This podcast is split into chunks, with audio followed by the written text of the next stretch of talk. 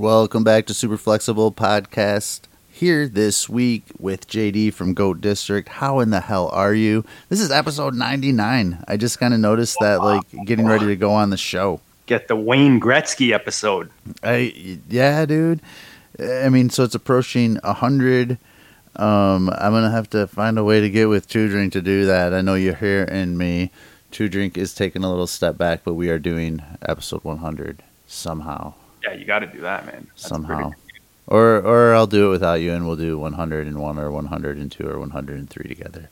But um, but dude, it's crazy. Like so, and I wasn't even going to talk about this, but when I just saw that 99, and then you go into that 100, and I threw up a quick message this morning. Um, at some point today, it's been a crazy day. Um, but I threw up a quick message this morning. I mean this so much, and I'm going to try to like fly through this so I don't get emotional, but the like and this is advice just to like people starting a podcast and like near and dear to my heart and like um and I said I'm going to get emotional cuz I mean it but those first 100 episodes I did with that dude just like the high that we rode and how much fun we had like man some of the most fun I've had in my life. And that and I'm talking about like fantasy football breakdown and just like so I mean and if anybody doesn't know by now like Two Drink is going to take a small step back like a small hiatus like um he'll, he'll still be around. You'll hear his voice. He can explain some of this to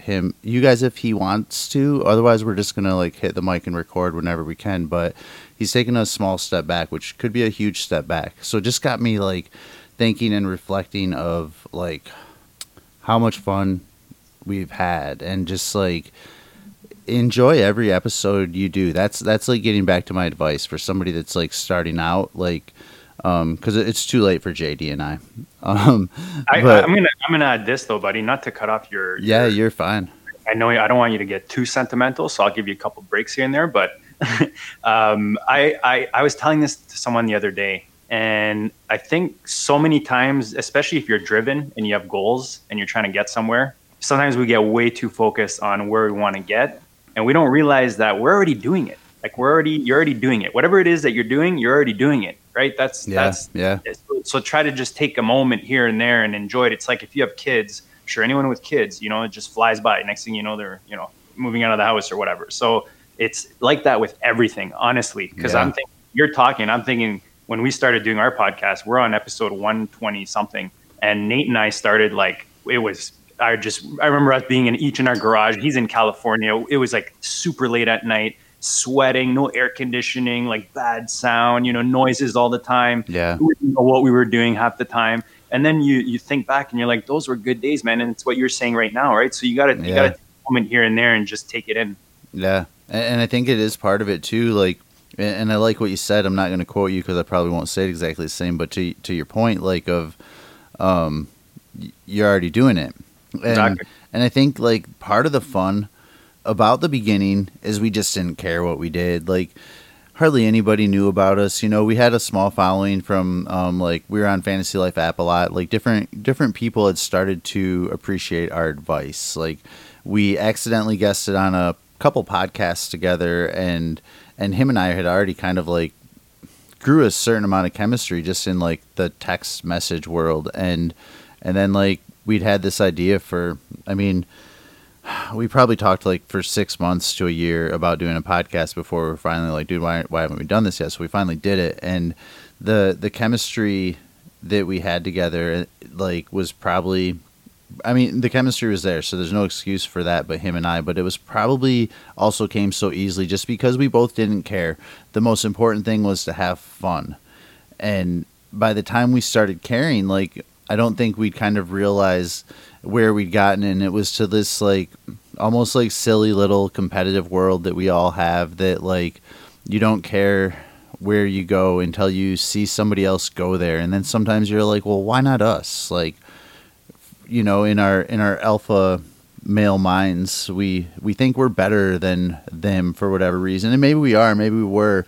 Um and, and i don't even have anybody in mind but you start to and then it builds this like like um i don't even know if it's a competitive world but like you want to get someplace like like you said, and then you kind of realize like, wow, I'm already here, and I've been able to reflect so many times like recently. And I'm sorry to the listeners if this is not like what you came here to hear, like, but but you get to this place where I, I've met you, dude, and like I don't even think of like like the first couple times you might talk to somebody, you've earned this respect about them that you for some reason are excited about it at this level that you may not think that you should be talking to them or um, it, I, that might not even make sense. I think you know what I'm trying to say, but you, Yeah, I totally know- what you, you, and then you just kind of realize like how lucky you are to be a part of this community and have met so many people that have the same passion as you,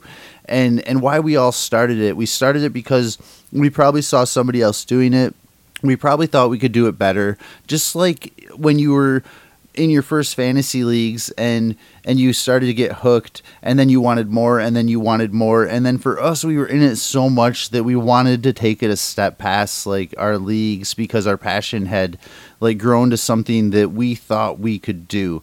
So and that's another thing if you don't think you belong th- that's the problem like you have to you have to believe and know that you belong. Otherwise like and I'm not saying this to anybody directly, but if, if you're listening, like if you don't think you belong, either find a reason to think you belong or don't do it. Be, and and I mean that in no rude way or towards anybody, but I mean I even had those those times when like I was compared to somebody that I respected greatly, and, and I mean like full time like paid analyst, and it to the point where it almost made me feel awkward and and I showed that to a friend of mine who doesn't care about fantasy football, doesn't care about podcasting, doesn't care about anything I do. To be honest with you, so I don't know if he's a good friend or not. But at, but at the same time, I. I said, I go look, I go, this makes me feel weird, like being placed with this person, like I don't belong in this conversation. And he looked at me and he goes, Man, I don't know who that person is, but I know you. And he goes, But I'm going to tell you this. If you don't think you belong in the conversation with that person, why are you doing it? Yeah. And that person like ha- is is much more acclaimed than me. But I mean to to my friend's point, like that doesn't mean that he necessarily gives better advice than me. Sometimes he probably does. Sometimes, you know what I mean, but but it really was kind of one of those wake up moments where just kind of like, okay, I get what you said and and like and I totally got it. I could take it in very quickly like, okay, I get it, you know, like no, I'm not said analyst. I don't have that following, but if I don't think I can do what he's doing, why? What's the point? And, and I do believe in myself, and and that's not even like the arrogant side of me, and I have one. We all do a little bit, but I do believe that I can do this in some capacity and I enjoy this a lot. And and for me from the beginning all it's ever been about was having a good time and hopefully hopefully helping somebody feel like they got a little bit closer to building a good dynasty or or maybe a nice redraft team even for that matter. Um, full disclosure, like that's kind of where fantasy football breakdown came from and started was with that like we may joke about now like that simpler like 10 to 12 team redraft format where you don't have all this depth that you and I have gotten used to dealing with and talking about. But um I don't know. We're I don't know how I got here. For I don't know. But yeah No, I mean, look, man, it's it's. I, I think you, uh, you know, we talked about coming on, and and you weren't sure, but I, I, think you know you had some stuff you wanted to get off your chest. That's obviously a thought process you're you're going through right now. You're there's some changes happening, but you you nailed a lot of that on the head, dude. We that's something I think anyone who puts a mic in front of their mouth and puts themselves out there goes through. One, like you're not going to try it or do it unless you a have the drive and b have the confidence, right? It's it's not really a cockiness, I would say. I think it's just a, I think everybody thinks, oh, I could do it, you know, maybe better or as good. yeah And it gets them interested, and then they look into it, and then you, you know, you you kind of build whatever it is that you want to build, whether that's be, uh, you know, an analyst that writes articles or that has a, you know whatever it is that you're doing whether even if it's not fantasy related i think that's you need those two things in order to get yourself to to, to put the time the effort and also the to put the possibility of failing out there Yes. you know and that's that's probably the fear is is you're scared to, to fail. And like you said you're speaking like people always say oh you get like awesome guests on goat district. And yeah it's same thing right? I I- sometimes i gotta sit and think back and be like wow we yeah like we get awesome guests on here. And the people that like you said that we've met and spoken to everyone's super nice everyone's supportive. It's such a good community. We're lucky that our passion falls in this realm because we're surrounded by people that are encouraging in, in, in general like most people anyways in general right? Are Yeah, encouraging yeah. positive. You're willing to help. Oh dude i got that fly. Yes guy. Finally, oh this thing's been bugging me. I hit it twice man. This thing I, was, I was hearing about this fly before we hit record, before we even hit the mic. He was and he was like he, he got hit twice and he got back up the last time. I was like there's no way this thing's getting up. And he's been flying right in front of me the last few minutes. So i just finally got him thank god. But um yeah no man i think that's the thing right? You're you're you you put yourself out there. It, it's not like somebody's asked you to do this. You know Right. like I, I i mean you might be lucky enough to do this full time and have a podcast and people reach out to you and you're like joe rogan you know? Yeah, we're we're generally doing this be, because we enjoy it and we like it, and and uh, I mean we still hit like places like the Twitter sphere and the streets and and take some shit from people. Um, you mentioned failure, like we're constantly in a situation to put a take in failure and putting our thought process out there, and we're we're well aware sometime even with our most confident takes that like wow I just went in all in on that or all against that and I, I'm well aware that as against CEH as I am he could be an instant success It's so crazy how you and I, our brains, just without even speaking to each other on topics, we just seem to align. Because you just said that, and I'm like, yeah, we're one of the few, you know. yeah yep so so that's something too that like we're we constantly like set ourselves up for failure. Um, the chances of us probably like failing on some of our takes is greater than the success. Ugh, so why are you listening to us? I don't know. Um because i don't know. Well, uh, uh, like speaking of putting yourself out there, uh, Tyler DHH reached out to me and asked me if I'd be interested in, you know, putting up some rankings. Uh, if I want to do articles, that kind of stuff. A, I, would- I didn't know if I could even find the time to do that. But I said, you know what, I'll give it a try. And then it's like, that's, you know, that's again, just me putting myself out there. You know how it is. You put a Yeah, tweet about yeah. your something, you got like 10 people hating on whatever. Yeah, yep. Because buddy's not in, in the fourth spot instead of the sixth or whatever right it is. yeah But again, it's Uh, I- we all like to why do you hate said player because yeah, exactly. exactly. and some of it's out of fun but yeah i totally know what you mean Totally. Yeah, yeah. And I mean, those conversations are fun as long as, you know, it's a conversation. It's not like people actually getting upset about stuff because I never understand that in fantasy. But anyways, that's a whole other topic. Um, but yeah, you put yourself out there. I think with with you guys though, the thing uh, that came across for me that was appealing is, and I think that the people who are the most successful in this are the ones who are just like they find themselves quickly and like who they truly are, and that's who they are when they're on the mic. You know what I mean? Does that yeah make sense? yeah Like, absolutely I think some people come in and they try to be something maybe they're not not on not even on purpose just to try to live up to like this expectation that they think is there like a perceived expectation I. I absolutely agree.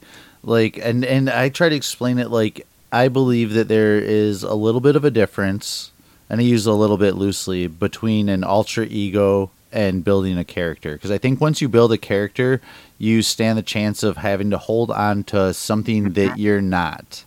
Mhm. An, ultra ego, like somebody like me, like that's an. This is actually like this is me.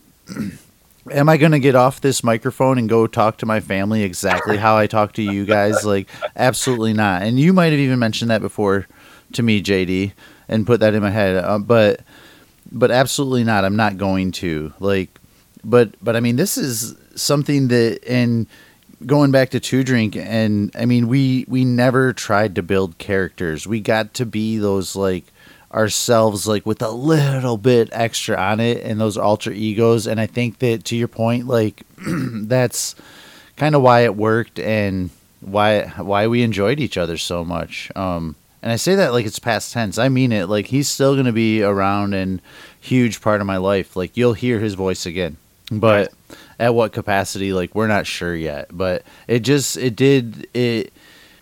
So it's not like I'm. It's not like I'm an emotional. Like there's an end, but it did give me a lot of like reflection this last couple days of just kind of um, how we began this together and we grew together and um, like he said in his message that he put on Twitter that I haven't even been able to respond to because like I don't know how to. So I know he's hearing all this, but by the time you hear it, I've probably replied to your message. But uh, the pause is just because like even with us talking the last couple days, I'm kind of just like oh like damn. But shout out to that guy, man. So you mentioned that you're on the clock. Oh, I already I already made the picks. What'd we do? But What- I'm on the clock. what's I'm the on the league clock and everything to again? Okay, so the, the first one we talked about was Underdog. This is literally my first. I just got on the site because I didn't know if I could play on there as a Canadian. So I got on uh, the Underdog. I just I'm just doing like a, a just to try the the software out. I'm doing it just a ten dollar best ball, and uh, I'm in the one spot. So I started with CMC. Came back on the two three, grabbed DJ Moore and James Conner. James Conner is not someone I have a lot of shares of. I'm trying to mix in at this time of year. I mix in some guys that I don't necessarily have big ownership of. Or Where did, where did you take James Conner then? Sorry, the The two, third three two three. Yeah. Wow. Yeah, he's he's uh, he's climbing. He's climbing quickly, and that's kind of why I don't have a lot of shares because he was a lot lower when I when I was grabbing the few shares that I had in best ball. This is But- a redraft format. This is a redraft half PPR that they have set up. Okay. But um, again, with I always say with best ball, it's not necessarily about the individual players. I think people get way too hung up on that. It's really about the roster construction and and that position as a whole. When How many done. bench spots will you have? So these are 18 deep. Okay, starting ten. deep. It's uh, I so this is the thing, and I I'm still like going back and forth with them because I can't find a lot of the details of the rules. So I've been asking people in the DMs Mm. uh, in a couple high stakes leagues, and they they're all on this thing. You know, they've been on it for a while now. So I'm trying to get info. So I just found out it's half PPR uh, yesterday. So I guess where I was going was, are you gonna handcuff Conner? And do you think that Uh, that should be Benny Snell or Anthony McFarland? Oh, actually, that's a good conversation right there. So I know I know you're a big Snell guy, and I was a big McFarland guy. I guess when he got drafted to the Pittsburgh, just because of the situation, the questions with Conner. Um, you know, he's an exciting type of, of, of prospect, but it seems from the little research that I've done the last few days that he hasn't really popped much. You, know, he's he's he's playing, I think, with the second or third teams or whatever. So he hasn't really, you know, established anything yet or caught the eye of anyone yet in camp. And it seems that Benny Snell is going to be the clear backup to James Conner Mm-hmm. which which yeah i mean down when i get further in the draft so what i did on on the four five turn when i was up just now is i went another two two running backs so i've got four running backs in my first five picks and the reason i do that is then i can just hammer the other positions the rest of the way so if a running back falls at a good enough value for the rest of this draft because i've already got uh, four um, i will grab one maybe two usually just one. I usually do about five five running backs, and uh, then I'll just hammer receiver and uh, obviously you know throw the tight. The tight end's easy because it's so deep. If I'm not getting one of the first two guys, like I'm in starting this FFPC best ball right now, and I'm in the nine spot, and I'm considering Kelce just because a I don't have out of my FFPC drafts. I don't think I have any recent drafts where I grabbed Kelce in the first round. Um, that this is the only format where I even consider that, just because it's tight end premium and uh, it does it can give you an advantage.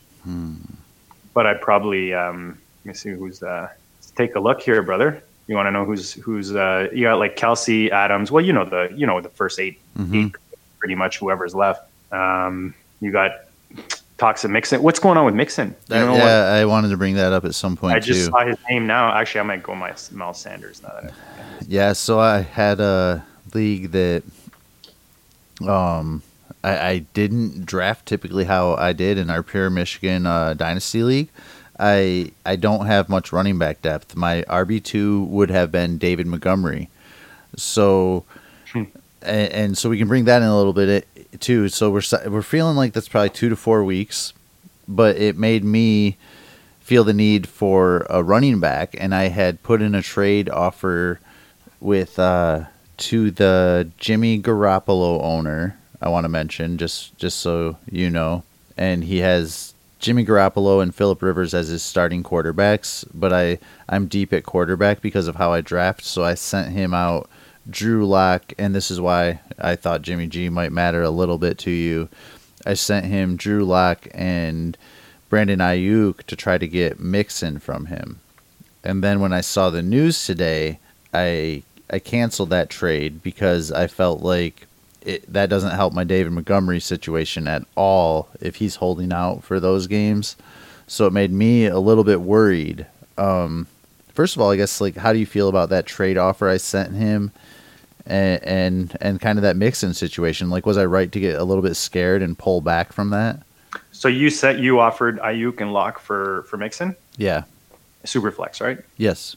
Yeah, I mean, and I would still have four starting quarterbacks, so you know, even if Lock goes. I don't hate. The only thing is this: um, Aiyuk right now is injured, isn't he?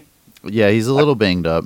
Okay, he could, he okay. should still start though. I thought I thought he'd start week one. I just I just try not to trade those guys, you know, when they're in the headline as being injured, because as much as you don't you know you you say you know what kind of value you want and you're you're I, I just feel like it's almost impossible for you to not lose value because the, the, the, other person is aware of the news. You know at the end of the day like there was a guy yesterday in one of my high stakes puts out a message saying he's he's moving montgomery and he's well aware of his injury. To me yeah, that, i got some low ball offers for david montgomery yesterday and which is fine like, yeah, that, can't that do it. fine. can't do it. That's fine. If you're out there trying to get them for cheap I, that's fine. But if you're purposely if you're a I, we were having this discussion not too, a good time to move him. Not a good time to move him. And i want to know your your i want to ask you about this too. How do you feel about um, when people message the entire league saying a player is available? Is that something you do? And what, what are your thoughts on it? Um it it depends on the league. There are different kind of leagues. I have cut back on doing that because i feel like it, it depreciates value a little bit i think if you're there are some leagues where you can trust some of your trade partners to to want those players at a fair market value. Um, it also depends on what you're trying to do. Like maybe in my situation, like I might express like, "Hey, I've got some quarterback depth, and and I'm looking for a running back because I lost David Montgomery," and just just be honest with them. Um, at that point, if somebody tries to charge me too much or there's something I'm not comfortable with, um, I'll be aware and I'll I'll just probably kind of try to see what happens. But I don't think that something like that is crazy because now I'm not like I'm not telling you like Haskins is on the block and having you think like, oh, he doesn't want Haskins. I'm telling you I have quarterback depth and and, and at this point, I mean, doesn't mean I'm giving you control or pick of the crop. It just means like, oh, I'm gonna go look at his quarterbacks now. If you're coming after Mahomes, which I have in this league, it's going to cost a lot more, and it's it, it. I'm not saying it can't happen, but it's not going to be like if you're coming after Haskins or Drew Lock. Uh, so it gives me still some flexibility. I'm being honest with my league and expressing my need and where I think I'm strong at. But but now I'm in a lot of other leagues where if I go in and I put Drew Lock on the block because I feel like his value versus my depth and other quarterbacks, he's the one that I'd like to try to move. I feel like everybody's now coming at me with ridiculous. I don't even want to say always ridiculously low, but offers that just just don't seem to be appealing to you or make sense to fix your situation. Um, I would rather at this point just send out some cold offers and have a few people see Drew Lock hit the inbox. Um, maybe do the trick where you kind of message your league that hey, just sent you all a few offers, and then a couple few people have to know that like oh, I got this offer for Drew Lock, but I bet a couple other teams did too. Like hmm, maybe I do want Drew Lock. You know what I mean? Or because Drew Lock's kind of a hot commodity right now, so he's a different than offering out Haskins, but. Um, but I have started to put players on the block less and less just because I feel like it hurts their value in that league. I, I think it's a big mistake. I think it's a mistake that players do and i like i said i play in high stake leagues and i feel like that's where i see it the most and it blows my mind like i'm in dms with uh, most of my leagues right whether it's on twitter or wherever yeah. it is so many different ones now but and, and, you've got guys that'll come in like we have nate you know nate in our goat leagues every day. He's you know he'll drop a tweet hey guys this i'm selling this guy selling that guy. But because it's him you're not really devaluing that player. You know that he's just the type of guy that wants to be he wants action all the time. Trying to be a little active. Exactly. So you don't really because of that uh, you know n- narrative, you're not really reducing. You're not in your head perceiving that player at a lower cost or thinking you can get him at a lower cost. I feel like as soon as you put that message out there, you're just asking for low ball offers. I and I'll give you an example. The other day, my one of my 500 leagues on on FFPC, the guy puts out a tweet and he lists five players, and I always look for the best guy on that list and think, okay, what can I offer? I didn't even have time to go put an offer together. This guy sold uh, Parker, DeVante Parker, for a second. I was putting a pack like something together. Mm. I wouldn't mm. sell. I wouldn't sell Parker for a second. He's a top twenty-four receiver for me. Yeah, I saw Parker, uh, Parker, Parker get a first in a league just a week or so and, ago. Exactly, and that's my point. Whereas if like a a if you're going to make that mistake, don't accept the first thing that comes to you. Wait to see who else is going to send you offers. First of all, give it like a day or two, Second of all, in my opinion, and you, you actually, I, that's why I kind of let you go because you navigated towards where what I think is the best way to handle that. And if you want to move a player, exactly what you did. You go out, you put out whatever four or five offers or as many. You go to. I usually look at every roster and see, you know, is there a guy or a couple guys that I want on this roster, and then obviously that's who I'm going to send offers to. I'll send a bunch out. At least you're setting the tone. You're setting a price. You're determining what ballpark you're going to play in. When you just send out, hey, I'm I'm, you know, going to sell this guy now. And you're, you're leaving it up to the people placing the offer to set the standard, like where that price is going to be, in my sure. opinion. Now, what if, like, because now I'll ask the question, but then I want to explain a little bit of a situation. So, what if that player is, say, in Superflex, like one of those top four players, like Barkley, CMC, Mahomes, or Lamar Jackson? Now, and the reason I say that is because there have been times in leagues that we are both in, speaking for myself here though, but there have been times where all of a sudden Barkley moves, and the first thing you think is, wow, I would have paid more. And you don't want to be a jerk and go say this to the league. And first of all, you should not go to your league and say that. But but you think to yourself like, oh, I would have paid more.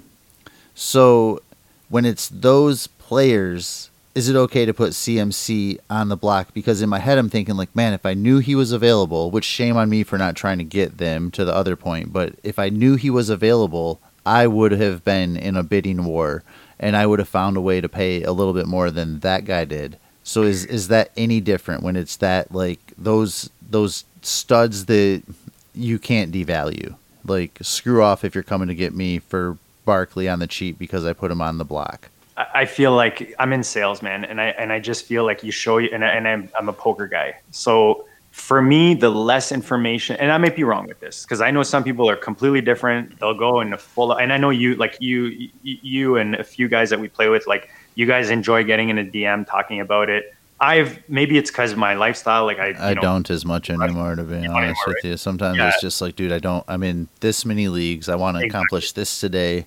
Exactly. Um, you're super cool, dude, but I don't have an hour to talk to you about a trade. And that's how I feel. And that's why I'm usually sending out offers. So for me, as soon as I know that you have this, like for me, if you're announcing to everyone you're moving a top four piece, you've like that's not something that you just decide on a whim. You've I know because I've got Barkley on two rosters right now, mm-hmm.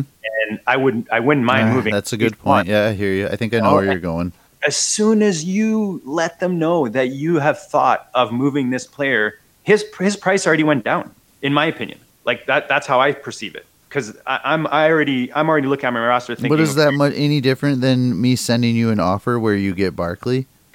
Uh, no, because you still know that there's a starting point there. Like okay. There's, okay. So, so if you're the Barkley owner and you want to move him, mm-hmm. I would way, way prefer, and this is what I've, and again, I'm just, this is what I do is I'll go and look at okay, if I'm moving Barkley, who are like for me, I'm not moving Barkley just for any package or any, you know, I, I need specific players involved in the deal. So I'll go look at which owners have those players do they have more than one player that I want? Okay, so here's four teams that have what, more. What is uh, a rookie running back that would start our conversation? Like, what are you looking for? Because you said you do have specific players, but well, like I told uh, someone who's trying to get him off me, and we've been going back and forth. It, I, I need JT or Swift to be in the conversation. Okay. Do you have those players, or did, does does that person? I'm sorry. Did that person have yeah. those players? Yeah, yeah, that's one example of a Barkley situation that I've gone through recently, where they had they were trying to send me other pieces. Those, those I, are the players that came to mind for me too uh, when I said the rookies. Because it's like I talk about on the Goat District, man. Like it's all about pivot. Like if I'm moving a valuable piece and I'm break, like if I'm basically stepping down from it, if you want to call it that, mm-hmm. I I need something to pivot to. I'm not like sometimes I see these sales of these big players for a package, and I'm like, like there, you got to have something in there of value. It can't just be all based on upside or or uh, you know what you think that person's value is going to be. There has to be an already perceived value established with with that piece. If I'm moving a big piece, so I'll give you an example. Like for me to move off of Barkley, I want someone that I consider uh, in the top, let's say 15, uh, 12 to 15 running backs mm-hmm. that are of lesser value. That that's the start of the conversation. So that means that I'm not going to be getting like you know a rookie wide receiver that might hit with I don't know. I, I'm I don't have a, a, an example in my head right now, but my point is I need I need a significant piece back where where I the pivot like I need the pivot part. I need something to hang my hat on. That's what I'm saying. Yeah. So that no matter what, with all those other pieces, if that goes wrong, at least I got this piece that I think can bring its value up and pr- give me even maybe production close to the piece that I just sold. That's what I'm always trying to do. That's my first goal, anyways. Yeah, I call it uh, splitting the stocks, and I know it's not exactly like what that you do with you when you split the stocks on Wall Street per se, but the idea behind splitting the stocks is that let let's say we get Swift and Jonathan Taylor and a, a small piece back, and you trade your Barkley away. In my head, I'm expecting one or both of Swift and Jonathan Taylor to I'm not going to say get to that Barkley level, which would be awesome. I'm not saying they won't, but I'm saying I'm not I'm not expecting them to get to the Barkley level, but I am expecting a rise in their stocks. So I'm getting exactly. two stocks in where I expect the value to go up at some point. How high we don't know yet. I, I like both those players a lot, so I mean sky is the limit. But we know that Barkley is at his ceiling, and rightly so. I don't want to take him down from his ceiling. He's being drafted accordingly, he's being valued accordingly. That mm-hmm. said, that value can only go one way from where it is, and that's down. Even if even if he has like, I mean, he's still going to age like all the other running backs. CMC and Barkley are studs. Um, by no means am I saying trade them away, but if I can get the right deal, I'm fine splitting the stocks on that one and getting a couple and a half players that I feel can have value increases. I don't think you can go wrong because at some point you're going to wish that you made that move with Barkley, unfortunately, even if it's in two or three years. Exactly. So. Yeah, I mean, it, and and that's where you just have to decide when you're mo- when you decide to move that piece, like what is it that you're willing to take back for it, and and again, just if if if the deal doesn't happen, you don't have to force it. it you know, and that's one thing I, I, I was thinking about the other day is I feel like people put in their head that they want to move a certain player. The season's coming up. They're trying to get their roster in order. And sometimes maybe we, we force or maybe we give in, you know, or we settle for a deal that maybe we weren't as excited for or just because, you know, you needed a tight end or what, you know, whatever it is, your reasoning that you, that you convince yourself that this deal is going to be good enough like go in with a certain idea and try to stick to it. And if it doesn't happen, just wait a little bit, man. Time doesn't hurt anybody. Like you, you give it an, even a week, two weeks, your idea, your value of a player might change. The other owner's valuation of a player might change that was involved. He might come back to you with, with a, you know, with the offer you did want. So don't just give it away, man. That's all I'm saying. Sometimes you see deals and you're like, you know, and then you, you, you see in the comments like, oh, well, we went back and forth. He wouldn't give this player and that's who I really wanted. Well, so then just wait. Why you make the move then? Yeah. Yeah, you don't have to. And that's even what we've been advocating with like Superflex and the as as John Hogue Hogue calls it, like the Superflex Extreme, which is awesome and and get to know more about it. But is when you do have those quarterbacks, it doesn't mean you have to move them today to make your team better. It doesn't mean that you're ever going to move them, but it also doesn't have to mean that you're going to always hold on to them. Eventually, that quarterback depth, if you use patience, will it, it just gives you so much roster flexibility. But that's a whole nother story. Um, as far as like the super flex aspect, but I just realized I never even answered your question about your trade offer after all. we just went on like a 20 minute discussion. Yeah, that's what's so great about this. Yeah, yeah. So, so, so yeah, but because I, I haven't personally devalued Brandon Aiyuk because of anything. I think I think he'll be ready week one. Like I think that he's due for a decent opportunity, and that's not a sales pitch for Aiyuk or anybody that I might try to trade with. But I I I don't know. I'm fine get kind of moving on from him with the wide receivers I have in this league. But yeah, so I have Josh Allen, Mahomes, um, I have Herbert, Haskins, and then I have Drew Lock in this league. And who does so he have? Who does the other guy have? He has Jimmy G and Philip Rivers. So see that that fits his the the lock fits his. And then what about his receiver situation? Um, his receiver situation isn't bad. That's one problem I found in this league is when I looked for the team that I felt was weak at wide receiver.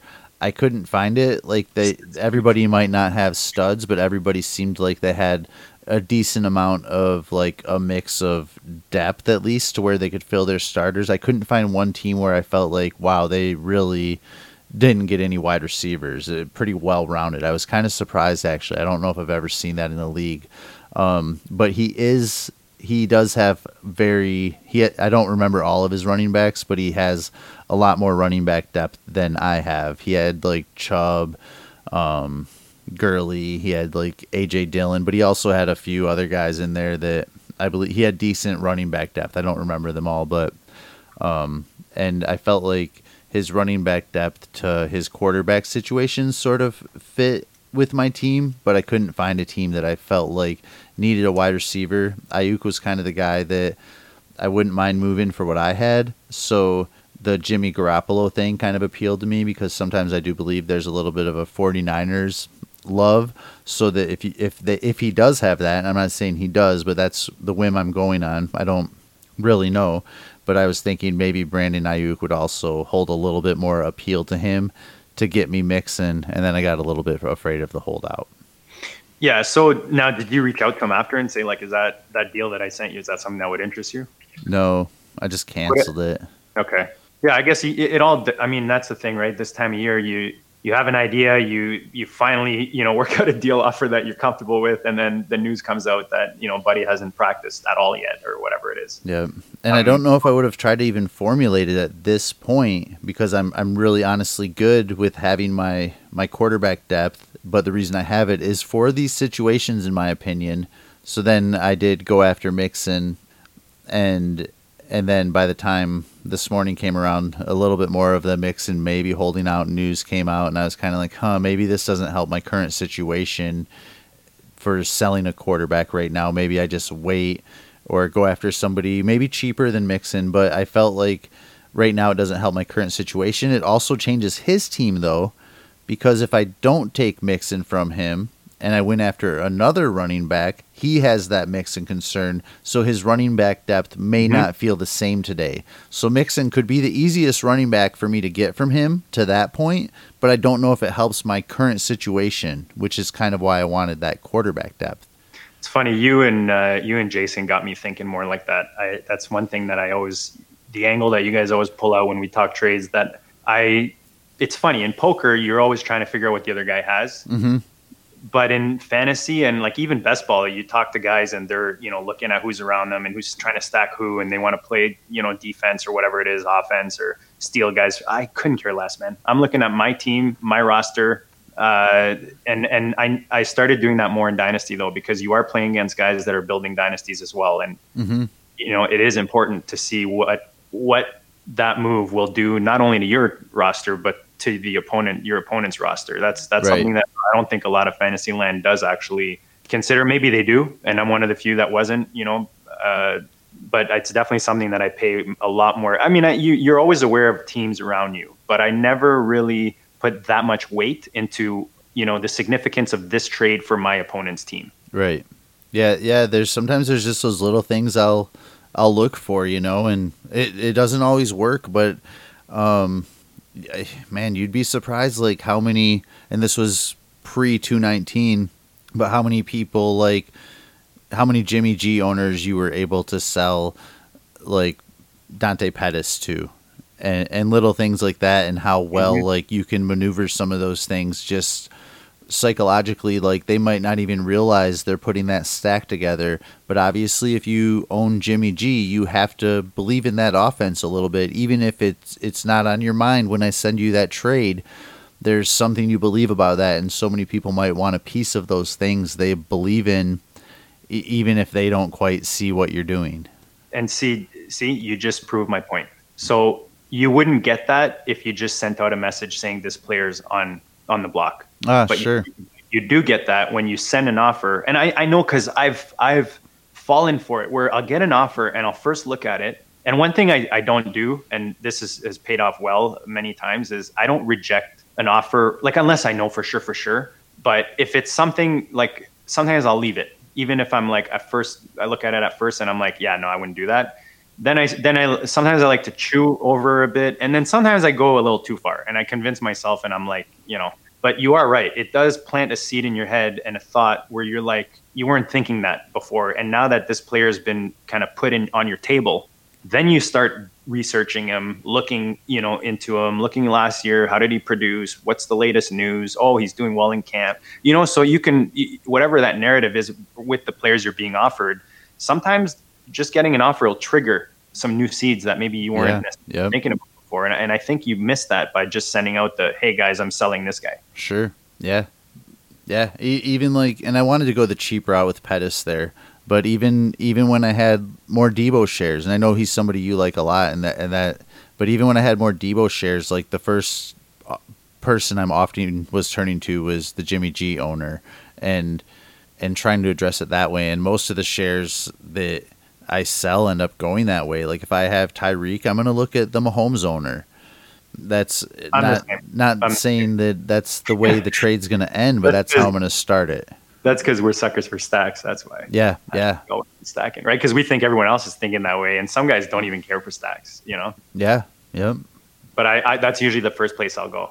You know, if I want to sell a piece, I usually go for you know if I want to move Kittle or something, I'll go look at the Jimmy G guy first. Yep and then I mean you have to be ready to also like, and it doesn't always work out, but you have to be ready to not be after a certain player, but try to find players within that team that you like or you need. And that's where sometimes, like, because me, like, I'll, an example, like somebody that, if you're in a league with me and you own Swift, you've probably gotten an offer from me by now and you've probably rejected it.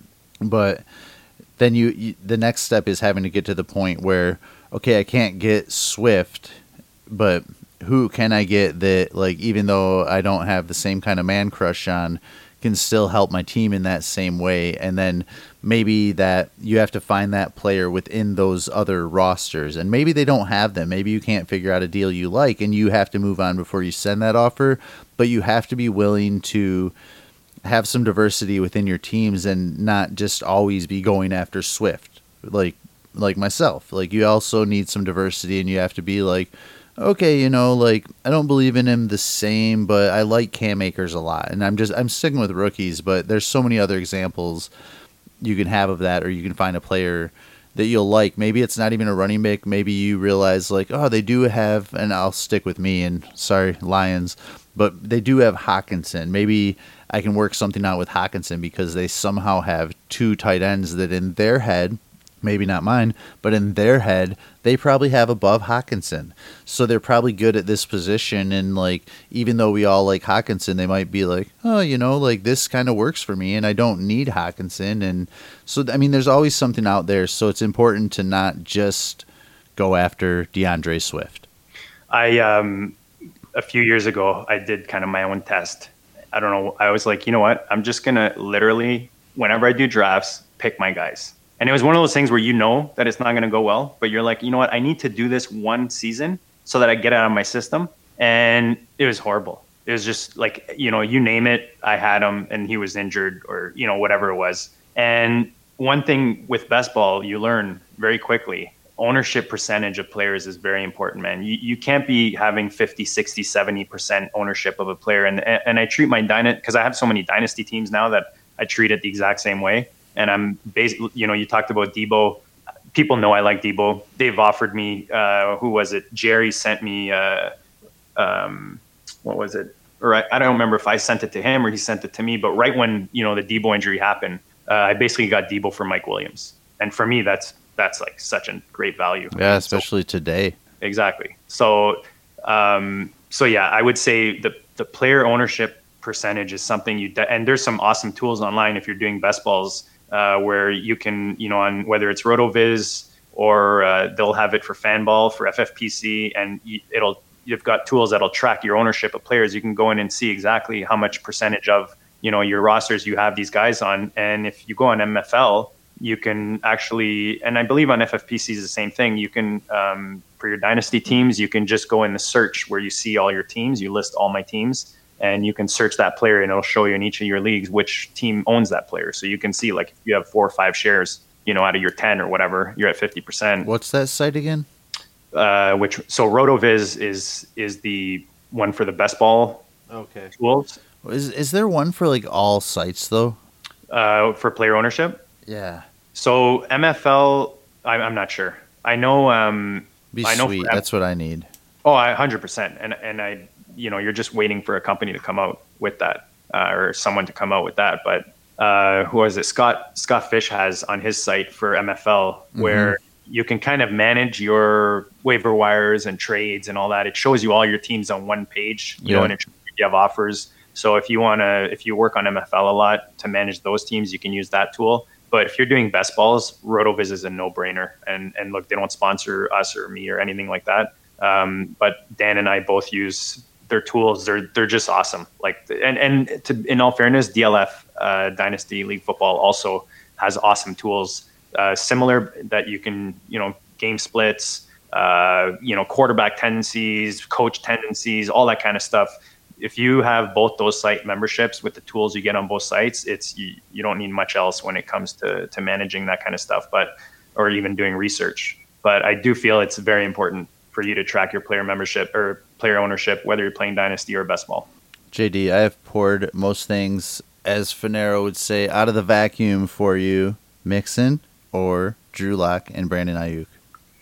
I still go Mixon. You know, I'm not a I'm not huge on Lock. I'm warming up to the idea of Lock and and him doing well in Denver. Especially uh, a couple people I've seen recently post. I think Jason Moore from the Ballers posted that he went back and looked at the, the tape and was surprised to how much he liked Lock, you know, this time around. And I heard a couple other people too that I respect just discuss how he's kind of grown on them. And I, you know, I've been doing my own research. So he's someone that's kind of growing on me, but I still have concerns with the short sample size. Mm-hmm. And I just feel it's one of those scenarios that they've put so many good weapons around him that I feel like his, I don't know that his leash will be that long, right? Because usually when sure. you have a really good team around a quarterback, you want them to perform now because yeah. you've got those players now.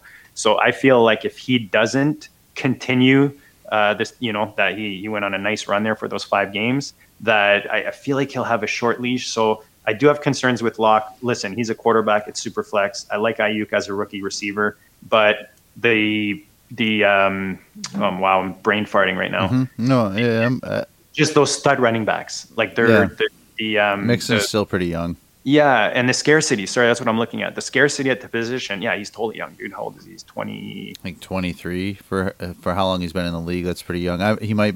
I, I don't know exactly. I, I, honestly threw that off the top of my head, but. Um, right here. He is twenty. My pay, twenty four. So he just turned twenty four. Okay. So he's he's you know we were talking about this on the Goat District. We did our uh, running back uh, Dino back SmackDown with Kyle from FF Fellas and um, Dynasty Dad, and we were talking about there's like a new cliff now almost for these these running backs where it used to be like 24 to 27 was was the the range you wanted a, a running back. That's kind of where they were producing at their max, and now it's like 20 21 to 25. You know, 25 is that is is the new cliff if if you if you look at the running back position, which is crazy because these guys are still young. They're 25. Um. Yeah, I totally agree. I, I want to follow that up before we get out of here. I want to follow that Mixon question up because we've talked a lot about um, trades and trade strategies from from putting players on the block to you were all here. You all heard everything we just talked about. But so did I hurt myself by canceling this trade because he knows I'm I, I want to make this move if I send it back, or did I help myself, or maybe neither, uh, however you want to answer this, by if I choose to send it back, will he think maybe I'm a little bit hesitant and he wants to hit accept now with the Mixon news that he has also heard? Well, the politically correct person in me is saying, well, A, I don't think you hurt yourself. Like at the end of the day, you're letting him know you put an offer out, you're trying to get one of his big players it's a good time to try to get him as long as you don't think there's a long term effect with regards to the injury or what's going on. Again, it's there's a, there's a lot of question marks, so it's hard to know exactly. But those are also the times when you can get guys at really good prices. And this is one of those. I think this is one of these opportunities for you. Um, I might do two things. I might, like I said, reach out to him and say, "Hey, you know, got a bit of hesitation with Mixon, but I'm just wondering, like, would that a deal like that interest you or something in that range?" Or I would resend it and add a little something on you know, my side to him. No, I was going to go with you. I I might throw like a third on his side, or just to coming show back that, to me. Just yeah, just to show him that you initially put this offer. No, I'm a little scared, but we'll still exactly, do it. Exactly. So just I to kind of like that. Just because you because here's the thing: once you send an offer, especially if this is the first offer, chances are he's going to come back. So now like this is pure sales tactic. Like now, if he comes back, he's just going to remove that whatever you added. Whereas if you send it the way it is, he's going to come back and he's going to want you know whatever. He's going to add another player, or another two pieces on your side to make the deal happen. Yeah, yeah, I hear you. You know uh, I, I mean? might toy around with it a little bit. I've got so much Mixon that it was also one of those players that uh, going back to a lot of stuff we talked about, like that I was kind of like, huh, I don't know if I want to have the risk one more time with this news is now in the air. But I do agree with everything you said. But that that was another point where I was kind of like, huh, I have enough Mixon to worry about another share of Mixon. But I don't think it hurts my team by bringing Mixon on with the quarterback depth and wide receiver depth that I have. No, no, not at all. Especially like you look at this offense around them, Cincinnati. You're, yeah. you're with Burrow. You're hoping this offense is putting up points this year and in the next, obviously the next few years. But he's he's uh, I mean, he's in line for something good as long as there's nothing too crazy going on. You know, again, I, I don't know all the details. All I know is that he hasn't been practicing at all. So it's kind of odd. Yeah. Yeah. Yeah. Man, I, am probably going to put the offer back out and probably do exactly what you said. Grab, see if I can grab an extra third with it and kind of see what happens. But yeah. JD, this has been a ton of fun. We've uh, we've killed some flies. I I almost had tears in my eyes, but I think it is time for our goodbyes. Tell them all of them great places to find you, the things you're doing, focusing on. Thanks a ton, man. Thanks for having me, buddy. It's Thanks always to anybody that made it to football talk here in this episode. I hope you enjoyed it all, though. Yeah, man, this has been a blast. Uh, appreciate you having me on as usual. We always have a good conversation, I think, and especially the trade talk is, is always my favorite. Uh, you can check us out on uh, YouTube, any any podcast format that you're you're on. We've got the quarter milli billies, which are, are back this year. We're going after half a milli on FFPC, so check that out on YouTube. Uh, we're on Instagram, YouTube, and any podcast format. Thank you very much. At Goat District, tag me on all your trades. Later. Yeah, absolutely. Do tag him, man. He will be there, and he is very active on Twitter. I am at Swagzilla0G on Twitter. Follow at Super Flexible Pod on Twitter. This is the Super Flexible Podcast. We are part of the Superflex Army. Follow at FL2 Drink Minimum. Go take advantage of those stock markets.